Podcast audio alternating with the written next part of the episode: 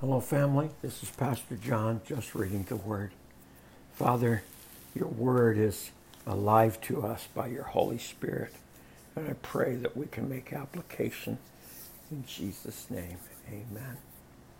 1 Kings chapter 15, beginning in verse number 16. There was constant war between King Asa of Judah and King Baasha of Israel. King Baasha of Israel invaded Judah and fortified Ramah in order to prevent anyone from entering or leaving King Asa's territory in Judah. Asa responded by removing all of the silver and gold that was left in the treasures of the temple of the Lord and the royal palace.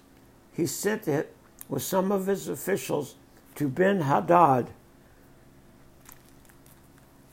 son of Tabrimmon, son of Hezlon, and king of Aram, who was ruling in Damascus, along with this message Let there be a treaty between you and me, like the one between your father and my father. See, I am sending you a gift of silver and gold. Break your treaty with King Baasha of Israel, so he will have to leave me alone. Ben Hadad agreed to King Asa's request and sent the commander of his army to attack the towns of Israel. They conquered the town of Ijon, Dan, Abel Beth and all Kinnereth, and all the land of Naphtali. As soon as Baasha of Israel heard what was happening, he appointed his he abandoned his project of fortifying Ramah and withdrew to Tirzah. Then King Asa sent an order throughout Judah requiring that everyone, without exception, help to carry away the building stones and timbers that Baasha had been using to fortify Ramah. Asa used this material to fortify the town of Geba in Benjamin and the town of Mizpah. The rest of the events of Asa's reign the extent of his power, everything he did, and the names of the cities he built are recorded in the book of the history of the kings of Judah. In his old age, his feet became diseased. Then he died. He was buried with his ancestors in the city of David.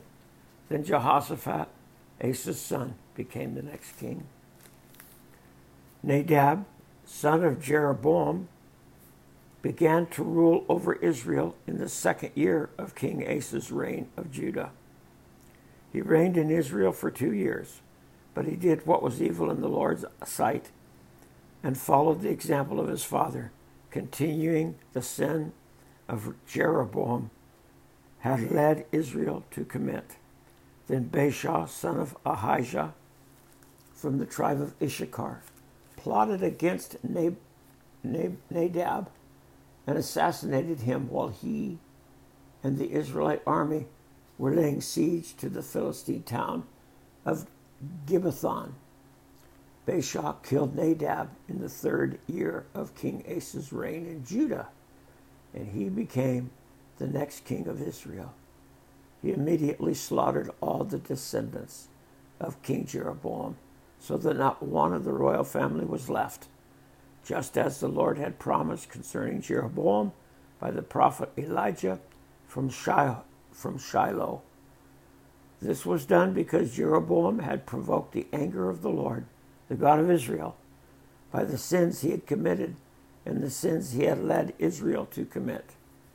The rest of the events of Nadab's reign and everything he did are recorded in the book of the history of the kings of Israel. There was constant war between King Asa of Judah and King Baasha of Israel. Baasha, son of Eli, Ahijah, began to rule over all Israel in the third year of Asa's reign in Judah. Baasha reigned in Tirzah